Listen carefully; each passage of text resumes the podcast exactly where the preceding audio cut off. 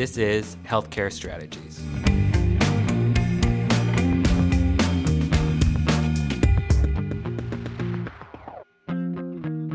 Hello, listeners, and welcome to the latest episode of Healthcare Strategies. Today, I am pleased to be joined by my colleague, Eric Wicklund. Hello, Eric. Hello. All right, so Eric, today I have you in the studio so we can talk a little bit about RPM, remote patient monitoring, which seems to have gained significant interest over the past year, like every other form of virtual care possible. Um, before we kind of get into it, can you tell me a little bit more about the basics of RPM and how it differs from other telehealth offerings in the space? Certainly. RPM really got started going back a ways. It, it kind of started with consumer facing devices market took off, the, the, the wearables, the, uh, the, the smart devices, Fitbits and the, Apple Watches. It gave people an opportunity to track their health at home. Providers were interested in doing that, but they weren't interested in using consumer facing devices. They didn't trust the data coming off of them and uh, they, they just they weren't yet ready for RPM. So we didn't really see RPM take hold until we started seeing uh, clinical devices come out on clinical platforms. So prior to, and, and we're going to use COVID 19 as, as a measuring point for this, prior to COVID 19, the RPM programs were small, they were specific, they were targeting specific populations, usually chronic care management or people discharged from the hospital after an operation. Uh, the idea was to monitor them at home and affect care management on the fly rather than whenever they would come back to the office. At that time, RPM is not considered telehealth. RPM is more of a, of a platform that, that can and will use a combination of devices and, and some home health visits um, in some cases. It wasn't recognized by uh, CMS for Medicare coverage until 2019. That was the first time that it was actually included. CMS added five, I believe, five or six CPT codes for for the collection of data from remote devices at, at home for remote care management. Altogether, a, a healthcare provider might be able to get $200 worth of uh, reimbursements out of those six codes. They were very specific and very restricted. Uh, certainly not enough to spur any growth in the program, but it was a foot in the door. And it, it, it allowed people, it allowed healthcare providers to start thinking about how they could use RPM to, to improve patient care. Um, COVID 19 changed the game uh, th- through everything telehealth, RPM. Uh, My life. Everybody's life, yes. It just it just pushed everything forward. Uh, we saw telehealth adoption and expansion, 10 years worth of adoption and expansion in a year and a half. Um, everybody was using it, and everybody was just was jumping onto the bandwagon and using it whichever way they could use it, good or bad. Uh, there were a lot of programs out there that the, the, hospital just felt, we'll throw this out there, see if it works. If it doesn't, nothing lost. Kind of like spaghetti thrown on the wall, see what sticks, see what doesn't. Uh, that was telehealth. Uh, through that and in time, as, as we moved on, hospitals, health systems, they started realizing that they could use RPM for COVID 19 care management. They could keep the patients who are coming into their emergency, uh, into their overcrowded and sometimes closed emergency room, they could keep the patients at home and use devices and uh, telehealth platforms to to care for them at home. Now, these were specific patients; these are ones who were not sick enough to be in the ER or the ICU. So, when we started seeing that with COVID 19, that's when RPM started picking up. That's when hospitals and health systems started realizing that they could do more of that. Um, now, as we get beyond COVID 19, we are starting to see providers, hospitals, health systems, clinics, even small medical practices start looking at RPM as a, as a way of reducing in person traffic, unnecessary in person traffic, and to maintain care at, at, home basically around the clock in between visits, whatever they can do for it. I mean, the future, we're going to see RPM in, um, in use for chronic care management, especially, but for uh, behavioral health care, uh, for uh, postoperative uh, rehab at home. Uh, there's a lot of different uses for it. And uh, what we need now is for, first of all, for Medicare to recognize it and start reimbursing better. And we'll, we will probably see some sort of congressional action to, to give RPM the same standing as it does telehealth um, and, and some of the other platforms. And again, the, the difference between telehealth and RPM not only is because Medicare separated the two. Medicare has a different CPT codes for RPM as they do for telehealth. What a lot of people think is to enable RPM to expand differently than telehealth. Telehealth still has a lot of different uh, rules and regulations surrounding it. RPM could evolve into a, a, much different type of platform that includes telehealth, that includes mobile health devices, smart devices in the home, and home health visits. Hmm. What are you hearing on the commercial side? You've, you've, referenced Medicare. Medicare is obviously the biggest spender in the country. Yes. But there's obviously a cost incurred for the devices themselves, which I also want your input on. What are the types of devices we're talking about? But what can private payers do to increase the adoption and utility of, of some of these RPM. Yeah. P- private payers are a little bit more forward thinking than Medicare is right now. Medicare really wants a lot of proof before they'll get into reimbursement.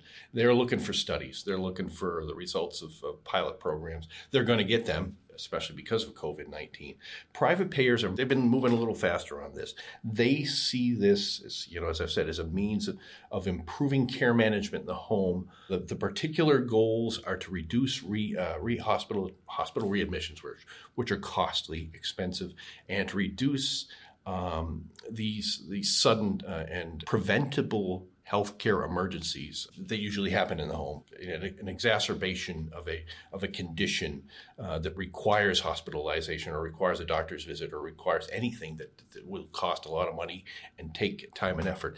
If you can create a platform at home that uses devices to monitor patients around the clock and give providers a heads up when there's a when there's a pending health emergency you're going to reduce uh, those health emergencies. You're going to be able to fend off or to prevent um, emergencies and expensive health conditions. So the idea then is to, to, to use devices that can do this that providers uh, trust. I mean there's a there's a market now for clinical grade rpm devices. Um, you're, you're seeing a lot of those types of things um, and you've, you've also got providers that are starting to look at the commercial market, the consumer market, the Fitbits, the Apple Watches, and some of the other wearables. Um, smart devices in the home could, could include weight uh, scales, uh, blood pressure cuffs. Uh, uh, there's a whole market for diabetes care devices from uh, blood glucose monitors and, and, so on and so forth. Um, they're basically they're looking for anything that can give them a, a reliable and accurate stream of data. Um, on the other end of an RPM platform, of course, you've got to have the tools and devices, the telehealth platform on the back end to uh, gather this data and, and break it into usable chunks and to, to give the, the care provider the information he or she needs. Um, so, getting back to the question, private payers are, are looking at this a little bit faster than CMS is. They see this as a means of reducing unnecessary costs and improving care management at home, improving clinical outcomes down the line, and also as a means of pushing health and wellness. Gives them a channel to to not only collect data from patients, but to nudge them with suggestions um, and access to resources, especially for those in the, uh, the chronic care management. If you can help somebody with diabetes manage their care uh, continuously, rather than whenever they show up at the doctor's office or whenever they show up at the ER, you can reduce those costs, those those those emergencies, those emergent health issues down the line, and and and and, and really uh, reduce the cost of, of, of healthcare. It's one of those things. If you if you've lived in a household with somebody who has diabetes, they've been collecting data every day, but it was for short short term reasons, blood sugar monitoring, figuring out when they take their medication, but it was never shared outwardly. But now we're getting into that point of actually sharing that information in real time, semi real time, right? Yeah, and the technology is getting better. I mean, originally, the, some of the first use cases for RPM were, especially for cardiac care, uh, monitoring uh, heart rhythm from the home. I mean, the, the old fashioned method was the Holter monitor. You go into the clinic, you get this thing strapped onto you, you sit there for what, an hour or so while the doctor measures your, your, your heart rhythm or so, and then you're done. You go home. The doctor uses that to, to manage care or to, to create a care management plan. Now you're starting to get wearable monitors that can that can track heartbeat, uh, heart rhythm, other other data uh, or other conditions, other other vital signs on a, on a continuous basis from home as the technology gets better, that data is transmitted without the patient doing anything. That's just transmitted straight to the care provider. Same with diabetes. Uh, we are starting to see some smart monitors and stuff now, so that you know the old-fashioned method is the the person with diabetes would finger prick several times a day, uh, take a, a, blood sampling, get a blood glucose measurement, write it down somewhere, usually uh, in a log or something. Or if, if the monitor was good enough, it would track that. Then from that, you'd, you'd be measuring how much uh, how much insulin you'd need to take to maintain a steady blood sugar reading. Uh, nowadays, the the monitors are can be wireless, can be connected, so that those uh, readings are uh, sent back to the care provider. Even better are these wearables now that can track uh, blood sugar continuously without the finger pricks, so that a care provider can keep track of a uh, of a of a person with diabetes, the, the vitals continuously. Uh, some of these also automatically uh, inject insulin when the readings reach specific levels. Um, we're going to see this with, with other chronic conditions, COPD, asthma, um, other conditions that require uh, constant tweaks to care management. As the devices, as the technology gets better, um, the care manager, the, the person at the other end of this platform, will be able to, to keep track of the of the the readings and adjust them whenever it's needed. Um, then, if you want, you want to add in AI, you want to add in machine learning. Do it. As we move forward, uh, the next the next level, the next frontier will be machine learning, AI, will be uh, technology in the background, um, algorithms that take that data and automatically uh, digest and analyze it rather than relying on the care provider to, to analyze it. So the, the platform, you can see the platform, it's, it's starting to show up now uh, in diabetes care. Uh, this this platform will trigger an alert when a uh, when a person's blood sugar is low or high, and automatically, in some places, it can automatically trigger that that uh, the treatment. Uh, the triggers the pump to, to release more insulin to, to combat the lows and highs. This is all done by algorithms, by machine learning. Um, rather than having a care provider at the other end decide to do that it's it's still early. Um, again, there's there's a lot of distrust of the technology right now, or concern. You know, skepticism as to how AI can uh, can affect care outcomes, and whether we, we're going to be trusting AI too much to do that. But that's that's on the horizon. That's going to help, especially the care providers at the back end. If you've got the technology there to to analyze the data, uh, that reduces the workload on the care providers, so they can step in see the data, see the results and um, and basically monitor the results and look at a more uh, uh, upper level uh, care management strategy rather than getting down and, and, and you know just doing stuff that takes requires a lot of time and daily care management. Okay. Also on the horizon is the remote patient monitoring virtual summit in July. I want to ask you some questions about the agenda, things you're excited about. What are you looking forward to? Uh, all it. two, two days, uh, July 13th and 14th. We've right now we've put together a, a, synopsis of, of where RPM stands now. Two keynotes, two panels especially stand out.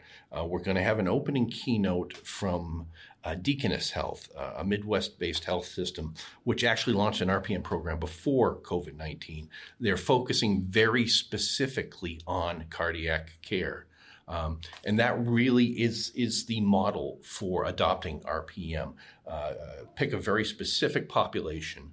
Um, uh, then uh, uh, so that you have a very specific set of data you want to get from them. Uh, the, the, devices used are limited. You know, you don't need too much. You're looking for very specific outcomes.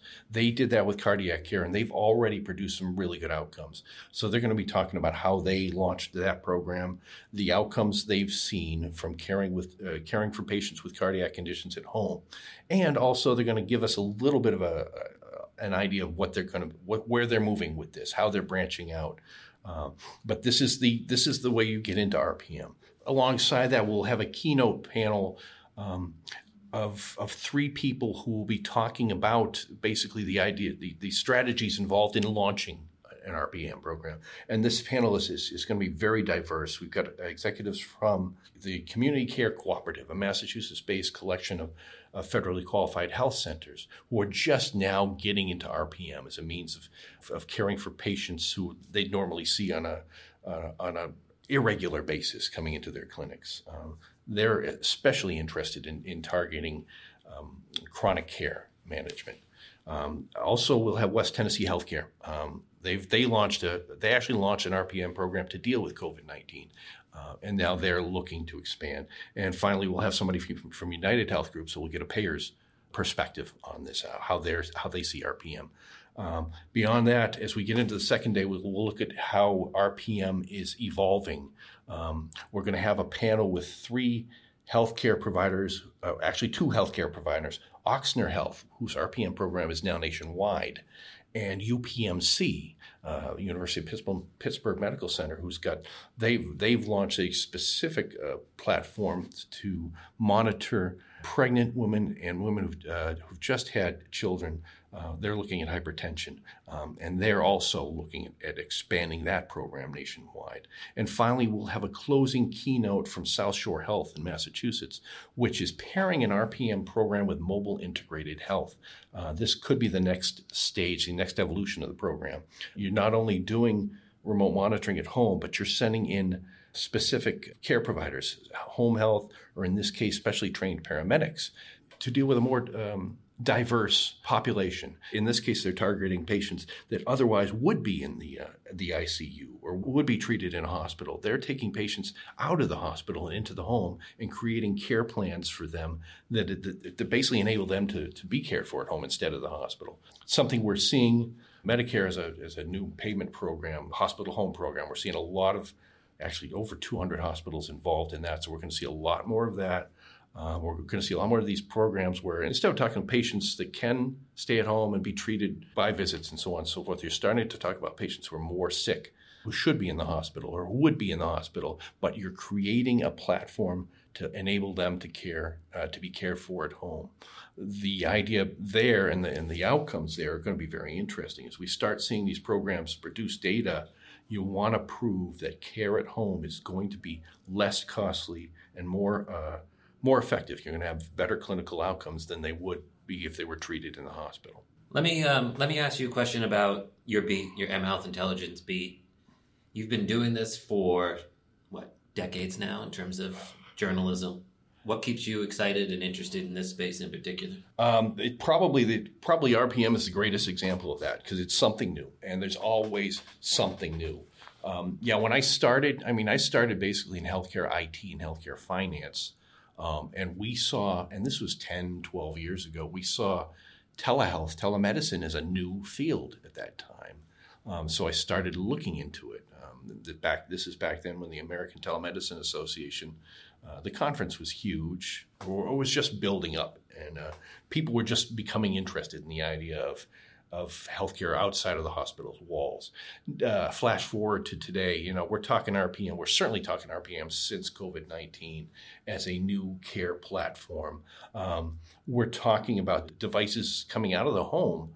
Uh, smart devices. And we've had stories on, on everything from smart toilet seats to smart refrigerators, smart patches, uh, glasses, uh, wearables, clothing uh, that can that can capture data and transmit it to care providers. Uh, we're talking uh, uniform, or actually uniforms that are being worn in space now that are being tested to to to capture data, and that, all that's part of the the RPM platform. Traditional telehealth and telemedicine is still and will be huge as hospitals look to reduce reduce the traffic in the hospital within the hospital walls and and move care outside to different locations. Um, we're going to see a lot of different things. Um, the uh, CES uh, conference in January is always thought of as being a huge consumer-facing technology thing, but over the past decade, the the the the amount of space taken up by healthcare in that setting pretty much exemplifies what we're seeing. It's healthcare no longer is restricted to the hospital, the doctor's office, the clinics. Uh, people are monitoring their own healthcare. Devices are coming up. You know, the Apple Watches, the Fitbits, and so on and so forth. They're coming out to help people monitor their own healthcare, and it's forcing doctors to take a look at how they can they can partner better with patients, with consumers to to improve care, uh, to reduce those trips to the hospital or doctor's office that you don't need, and basically know, moving on to, to create a health and wellness plan that, that improves overall uh, quality of life. So it's always, you know, this this field is always very innovative. It's always something new on the horizon that people are talking about, and but there's always something new that they're they're not talking about that suddenly shows up and, and, and grabs grabs people's attentions. It's fun. It's it's a lot of fun. Well, Eric, thank you for your time today. It's always a pleasure to chat with you. Oh, certainly. Listeners, we'd love to hear your thoughts about this episode. Feel free to reach out to me at kwaddill at xtelligentmedia.com. That's K W A D D I L L at xtelligentmedia.com to share your thoughts. You can also use that email to let us know if there are any health industry related questions or stories you would like us to consider covering. And if you liked this episode and it sparked some thoughts for you, please head over to Apple and give us a few stars and a positive review. Thank you for listening. This has been an Xtelligent Healthcare Media production.